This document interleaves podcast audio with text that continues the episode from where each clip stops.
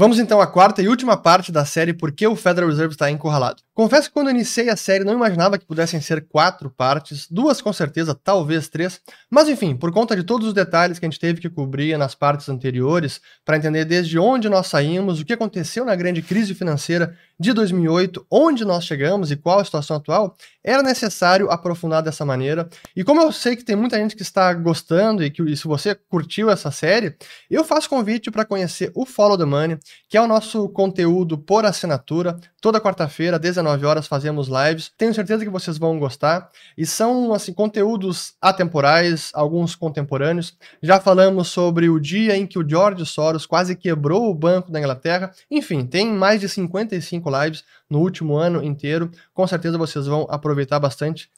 Muito bem, então vamos lá. Quero comentar primeiro os quatro motivos básicos pelos quais o Fed está encurralado que diz respeito às consequências no balanço do Fed, perdas contábeis no balanço do Fed, prejuízos contábeis no sistema bancário, é o segundo motivo, as consequências no mercado como um todo e na economia real, e por fim também as consequências que isso pode ter no custo de refinanciamento da dívida pública americana. Então esses são os quatro impeditivos que fazem com que o Fed não consiga sair, ele não tenha ainda uma estratégia de saída para tudo que fez desde a grande crise financeira de 2008. Então falando primeiro do, da questão do balanço do Fed. Eu até tangenciei nesse ponto onde eu mostrei que havia um limite onde o Fed não conseguiria elevar mais a taxa de juros sobre reservas por conta de todas as reservas existentes no sistema. Então, assumindo como premissa que o Fed vai manter aqui esse nível de reservas em 4 trilhões de dólares, até vou colocar aqui em tela cheia, isso significa que se ele pagar, por exemplo, 2% de juros sobre reservas, isso é 80 bilhões de dólares de custo por ano. E até alguém comentou, bom, mas isso não é um grande problema para o balanço do Fed. E está correto. Se a gente olhar aqui o balanço do Fed, ó, ano passado, 2020, 100 bilhões, 101 bilhões de interest income, receita de juros, e de interest expense foi apenas 8 bilhões de 8 bilhões 600 uh, milhões de dólares. Claro que os juros estavam em zero, mas se for se fosse para 2% o juros sobre reserva, em reserva de 4 trilhões, é cerca de 80 bilhões. Ah, mas digamos que o Fed quer incrementar mais. Ah, vai em 2,5%, isso iria para 100 bilhões de custo. Ah, vai para 3%, é 120 bilhões de custo. Será que realmente ele conseguiria entrar ter esse nível de prejuízo? Porque aí entra uma questão também de, do relacionamento entre Fed e Tesouro Americano. E é uma questão política. Todo o resultado do Banco Central é, rem é, remetido, transferido ao Tesouro. Todo fim de ano é transferido ao Tesouro. Às vezes, depende do Banco Central, pode ser semestralmente ou mensalmente, mas enfim, o resultado do Fed é repassado ao Tesouro. Mas se o Fed começa a ter prejuízo, ele não repassa mais prejuízo, não repassa mais nenhum resultado ao Tesouro. Isso pode é, su fazer surgir um problema político nessa relação. Então, na prática, se o Fed não reduz as reservas, há um limite para essa elevação de taxa de juros que ele paga sobre reservas. E na minha visão, é no máximo uns 2,5%. Acima disso começa a gerar um problema. A outra forma pela qual o Fed pode, pode normalizar o seu balanço é vendendo os ativos. Mas isso também pode ter um grande impacto no balanço do Fed, talvez ainda maior, porque ao vender os ativos de volta ao mercado, ele começa a pressionar os preços, pode deprimir o preço de ativos, e pressionando para baixo o, o preço de um título, isso significa que o rendimento implícito, o juro do título, aumenta. Então isso vai aumentar, por exemplo, que ele tem no balanço de Treasury de 10 anos, a taxa de juros vai subir, vai subir também a taxa de juros de hipotecas, e isso faz com que a marcação a mercado gere, no mínimo, prejuízos contábeis no balanço do Fed. E para mostrar como isso é um problema, o Fed hoje ele é um dos bancos do planeta mais alavancados de todos. Se a gente vê aqui o total de ativos, o Fed tem 8 trilhões de ativos, sendo que em capital total, o patrimônio líquido é apenas 39 bilhões. Isso significa mais de 200 vezes em alavancagem, ativos totais sobre patrimônio líquido. E se a gente botar isso aqui ao longo do ano, do, dos anos, vejam como ficou essa relação ativos totais sobre patrimônio líquido, alavancagem total, que era na ordem de 40 vezes, um pouco menos, até a crise de 2008. E aí depois, por conta de todas as rodadas de quantitative easing, essa alavancagem foi subindo, subindo e hoje está em 203,6 vezes. Isso significa que basta meio por cento de prejuízo ou de depreciação no valor dos ativos, meio por cento, para dizimar todo o capital do Fed, todo o seu patrimônio líquido. E se houver uma queda maior, esse prejuízo é ainda maior. E aí, de novo, como é que fica essa relação política com o Tesouro? E para mostrar como o Fed está numa posição muito sensível à variação de taxa de juros, que eu vou mostrar agora aqui é a composição do seu balanço de acordo com as maturidades. Veja que em termos de hipotecas, mortgage-backed securities, 2,2 trilhões é acima de 10 anos. Qualquer mínima variação na taxa de juros vai acabar tendo um, levando um prejuízo enorme a esse tipo de ativo. Mesma coisa para a dívida pública americana. Os treasuries que ele tem no balanço, 1,2 trilhão, trilhão vence acima de 10 anos, sendo que acima de 5 anos é quase 1 trilhão, 943 bilhões. Isso significa que o balanço do Fed hoje está muito mais exposto à variação da taxa de juros. Mas tem uma, uma curiosidade técnica em que hoje, ou mesmo, ou melhor, a partir de desde 2011, janeiro de 2011, o Fed nem mais quebra contabilmente. Ele não consegue mais se tornar insolvente apenas na forma contábil, graças a uma singela mudança que foi promulgada então em janeiro de 2011 e aqui foi até noticiado pela Tracy Alloway do jornal Financial Times, dizendo que o Fed, the Fed can't go bankrupt anymore. Então o Fed não pode quebrar mais. E por que isso? Porque hoje o Fed pode registrar qualquer prejuízo não como uma, um, um, um débito na conta de patrimônio líquido, mas sim como um passivo negativo. Até dezembro de 2010, eu vou colocar aqui o balanço do Fed para mostrar esse ponto, que é importante. Todo prejuízo ou resultado acumulado e ainda não repassado ao Tesouro ficava aqui na conta de Other Capital, então outro, uh, capital, outros dentro de patrimônio líquido. Mas a partir de dezembro de janeiro de 2011 mudou. Não fica mais aqui em Other Capital, mas sim numa nova conta dentro do passivo, chamada de Interest on Federal Reserve Notes Do. Isso significa que se houver um grande prejuízo no balanço do Fed, vai ser registrado um passivo negativo e não vai ser jogado contra o patrimônio líquido. Portanto, Fed não mais fica insolvente contábil, que é ativo menos passivo, patrimônio líquido negativo. Isso não acontece mais com o Fed graças a essa mudança. Mas o problema político de prejuízos e não repassar o resultado para o Tesouro, isso sem dúvida que permanece. O que me traz então ao segundo ponto, que é a exposição dos balanços, ou melhor, dos bancos comerciais, porque se o Fed decide desfazer todo o seu as suas compras de ativos, ou seja, normalizar vendendo os ativos no mercado, isso, como eu falei, vai deprimir o preço dos ativos, portanto, vai elevar as taxas de juros. E elevando as taxas de juros, os bancos também precisam marcar a mercado o valor dos seus ativos, os seus ativos no balanço. E se sobe a taxa de juros, é bem possível que os ativos que os, que os bancos têm no seu balanço vão perder valor. E pode perder e muito valor dependendo da, da, da alta dessa taxa de juros. E para mostrar como isso aconteceu no passado, aqui a gente tem um gráfico, eu já mostrei uma vez aqui no canal, que é Net Unrealized Gains Losses on Available for Sale Securities. Aqui eu botei apenas os grandes bancos americanos. Isso significa ganho ou prejuízo líquido não realizado nos ativos que eles têm disponíveis para venda. Ou seja, caso os ativos percam valor de mercado, porque caiu o preço, subiu a taxa de juros, os bancos precisam marcar a mercado no seu balanço. Isso gera um prejuízo contábil não realizado. Vai ser realizado se ele vender esse ativo. E a gente viu que lá em 2008 foi a máxima, que chegou em quase 80 bilhões de dólares. Por isso que o Fed começou a comprar os ativos e remover os ativos ruins do balanço dos bancos, e o Fed começou a acumular hipotecas desde então.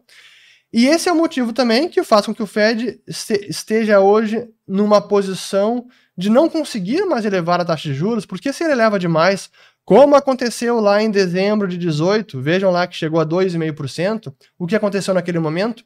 Novamente, o sistema bancário como um todo tendo prejuízos contábeis não realizados no maior patamar desde a grande crise financeira. Chegou lá em quase 40 bilhões de dólares.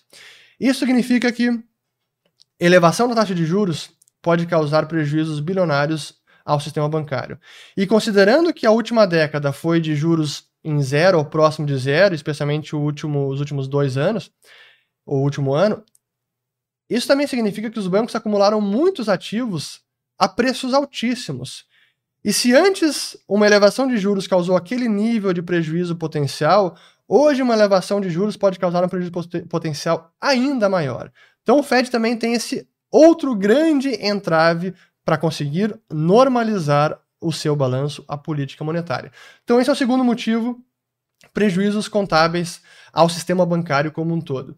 E só para mostrar como isso é, é uma preocupação do Fed é, real, e eu vou mostrar novamente uma transcrição da reunião do Comitê de Política Monetária, o FONC, mas agora a de dezembro de 2008. Então ainda estava lá no olho do furacão da grande crise financeira, página 5, e aqui era o Mr. Dudley dizendo o seguinte, ó, a, a, the recent sharp deterioration, então a, a recente deterioração aguda no cenário macroeconômico forçou a desalavancagem da porção não bancária do setor financeiro e que acabou levando a declínios, a quedas de valor fortes nos ativos durante os últimos meses. A consequência será mais mark-to-market losses, ou seja, mais perdas marca, na marcação mercado para bancos de investimento e bancos comerciais. Então isso realmente era um problema e eles sabiam disso e continuam sabendo disso, e é por isso que há um limite pelo qual o Fed não consegue elevar tanto as taxas de juros como já cons como conseguia pré-crise financeira de 2008. Então, esse foi o segundo motivo. O terceiro motivo, então falamos do prejuízos potenciais no balanço do Fed, prejuízos potenciais no sistema bancário, e o terceiro motivo é as consequências no mercado como um todo, mercado acionário, e os efeitos de segunda e terceira ordem na economia real também. Porque se cai o preço dos ativos, subiu taxa de juros, cai o preço dos ativos, quais os efeitos em cascata que isso pode desencadear? Talvez vá contrair uh, o crédito bancário, vai haver uma restrição ou um aperto de condições financeiras, e isso pode ter efeitos reais na, também na economia. E aqui apenas para botar o, apenas um é uma fala recente do, do Ray Dalio, que foi agora no dia aqui, ó, deixa eu botar aqui, só um momento. Foi no dia 21, ontem, tô gravando no dia 22 de junho, e ele falou numa entrevista da Bloomberg junto com o Larry Summers. Então, essa consequência que ele falou, né? O, o Dário, não acho que o Fed pode realmente. A, a, mera menção do Fed de que ele vai apertar as condições monetárias já teve uma grande reação no mercado. E eu não acho que o Fed pode conseguir fazer isso sem consequências graves é, na economia. Claro que eu estou de acordo com essa avaliação dele. Então, esse é o terceiro motivo, e que é até difícil mensurar que impacto isso pode ter na economia como um todo. O quarto motivo, que até muita gente não se dá conta, mas ele é real, diz respeito ao custo de rolagem da dívida pública americana. Como o, Federal, como o Tesouro acabou se endividando muito nos últimos anos, sobretudo agora na pandemia, vamos botar aqui novamente, a dívida pública americana chegou em mais de 28 trilhões de dólares, em relação ao PIB é quase 130% do PIB. Isso significa que o Tesouro também não pode absorver taxas de juros crescentes se o Treasury de 10 anos ou de 30 anos aumentar muito, vai impor um custo à rolagem da dívida. E qual é esse limite? Difícil saber, mas ele não pode mais absorver taxas de juros como foi no passado, quando chegou em 3, 4 ou 5%. Não pode. Está muito endividado, endividado. E se sobe a taxa de juros, aumenta o custo de rolagem, vai aumentar o déficit americano, que aumenta por consequência o seu endividamento. Então, está tudo interligado e é por isso que eu digo que esse é o quarto impeditivo do Fed realmente conseguir normalizar o seu balanço e voltar ao regime monetário pré-crise de 2008. Então, esse, em suma, esses são, é, esse é o grande pepino que o Fed tem na mão. Eu só quero ler aqui os, os, os outros pontos que eu não quero esquecer. Então, falamos desses quatro motivos. E se tudo isso que de certa forma já existia lá em depois de 2008 e é o que eu trouxe naquele meu artigo de 2015, isso já existia, mas agora a, a foto acabou ficando ainda mais difícil, porque antes o balanço do Fed era 4 trilhões e meio. E se já era difícil normalizar com esse tamanho de, de balanço, imagina agora com 8 trilhões, que pode chegar a 8,5 ou a 9 trilhões. O Fed ainda não parou de injetar liquidez, é, é surreal. Então isso faz com que seja ainda mais difícil. Então, por conta de todos esses motivos, a grande verdade é que o cenário mais provável é, no máximo, elevações módicas na taxa básica de juros ou na, na banda alvo do Fed, que podem chegar a 2, 2,5% no máximo, como, como diz ali o, a projeção de longo prazo dos membros do FONC. Acima disso é muito difícil e ele vai postergar ao máximo essa elevação de fato. Agora diz que vai ser em 2023, meados de, 20, de 23, talvez seja ainda depois. Mas, de novo, elevações módicas. 25 pontos base, 25 pontos base, ver uma tacada de 0,75 como o Bacen faz aqui, ou talvez 1%, não, isso no Fed não vai acontecer tão cedo. E por conta disso tudo, mais uma vez, o cenário mais provável é que o Fed intervenha mais caso uma tentativa nova de normalizar resulte em queda de mercado, merc é, preços de ativos deprimindo, prejuízo no sistema bancário, em contábil, vai fazer com que o Fed intervenha de novo. Se houver uma correção mais forte, o Fed vai se, se sentir impelido a novamente comprar ativos cada vez mais. E qual é o limite disso? Né? Esse é o grande ponto, e eu já vou falar novamente sobre, vou voltar essa questão mais para o fim do vídeo, ainda não chegamos ao fim. Mas antes disso, eu quero uh, também fazer um comentário, porque é algo que muita gente comenta aqui, né? Bom, eu só aponto o problema, estou levantando esse questionamento, mostrando como o Fed está encurralado, não há uma estratégia de saída. Então, qual é a estratégia de saída? E a verdade é que isso é talvez a questão mais complexa que o Banco Central Americano teve em toda a sua história, e eles também não têm essa estratégia, mas sem dúvida, uma das questões eles precisariam levar em conta numa estratégia de saída. E isso diz respeito ao sistema bancário como um todo. Qualquer estratégia de saída deve levar em consideração o sistema bancário. Não basta o Fed apenas dizer, ah, não, vou levar os juros, vou vender os ativos e aconteça o que acontecer, não tem problema. Ele não pode fazer isso porque vão, haverá as consequências que eu listei aqui.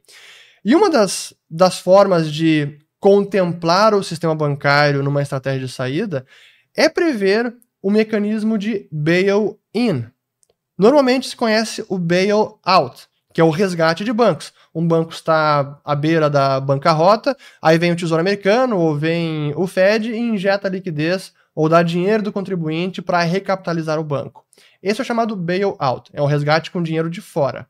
O bail-in é o resgate com dinheiro de dentro, onde você resgata o banco convertendo dívida em equity, debt in equity, dívida em patrimônio líquido, dívida em capital do banco. Esse é o chamado resgate com dinheiro dos próprios credores do banco. Essa é uma maneira de, em algum evento mais danoso para a economia e de prejuízo para o sistema bancário, já está previsto esse resgate com os próprios com o próprio dinheiro dos credores. E é justamente isso que o Andy Haldane acaba, defende. Para quem não conhece, o Andrew Haldane é um banqueiro central do Banco da Inglaterra é um dos melhores, para mim, que tem uma visão mais lúcida e realista dos problemas. E ele, numa entrevista de 2014, falou justamente sobre isso. Então, essa ideia do Andrew Haldane de como resolver esse problema, ou uma das alternativas numa eventual saída, normalização de política monetária, é preciso ter um esquema, um mecanismo de bail-in para resgatar os bancos com o próprio dinheiro dos credores de cada banco. Mas é o ponto das, das consequências, né? Essa é a grande pergunta. Até que ponto isso pode ir? Por quantos anos ou décadas o Fed e demais bancos centrais, porque o Banco do Japão, o Banco Central Europeu, estão mais ou menos na mesma situação? Por quanto tempo isso pode durar? Mais 5 anos? Mais 10 anos? É possível. E aí o Banco Central vai injetando mais liquidez, vai incentivando a tomada de risco, pode acabar gerando bolhas, talvez bolha imobiliária, bolha no mercado acionário, e aí se houver uma correção mais forte, ele é impelido a novamente injetar mais liquidez para corrigir esse problema. Então a gente pode acabar vendo talvez uma estatização dos ativos financeiros. Eu já falei sobre isso em outros vídeos, ou talvez tenha tangenciado essa ideia, porque esse é o caminho. Se não houver uma estratégia de saída diferente, isso é o que pode acontecer. Cada vez intervenções maiores. E é que tem um ponto interessante, porque essa injeção de liquidez por Banco Central, que é o quantitative easing, não necessariamente pode levar à inflação de preços maior. Certamente levaria à inflação de preços dos ativos, mas inflação de preços da economia real, de bens e serviços, não necessariamente. Foi justamente o que aconteceu depois de 2008 até a pandemia, não agora, porque o que houve durante a pandemia, parênteses, foi não apenas liquidez de Banco Central, mas também déficits fiscais brutais do Tesouro Americano. Então esse é o grande embrólio, o grande experimento monetário deste século e sem dúvida alguma esse é esta é a maior dificuldade monetária, talvez, que nós temos hoje, e o Fed ainda não sabe como resolver, e ninguém sabe direito como resolver. E a pergunta final é, bom, o que cada um pode fazer? Como cada um pode se proteger das consequências desse arranjo? E a verdade é que não tem uma resposta fácil, uma bala de prata.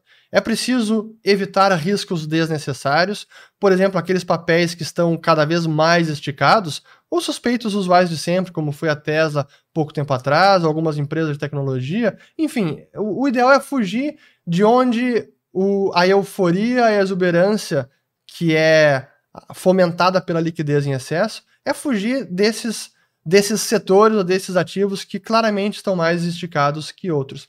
Mas não há uma bala de prata, é diversificação de ativos, é ter ativos reais, sem dúvida que imóveis, por mais que agora pode ter uma bolha em vários países, não tem como fugir. Esse é um grande problema para o mundo inteiro e não há uma solução fácil, não há uma bala, não há uma bala de prata nem para as próprias autoridades monetárias e nem para nós, meros cidadãos. Mas a gente pode, pelo menos, evitar riscos maiores e riscos desnecessários. Talvez eu faça mais uma parte com alguns questionamentos que vocês trouxerem por aqui, mas hoje eu quero acabar oficialmente a série Por que o Federal Reserve está encurralado e não pode efetivamente normalizar a política monetária, talvez por anos ou décadas.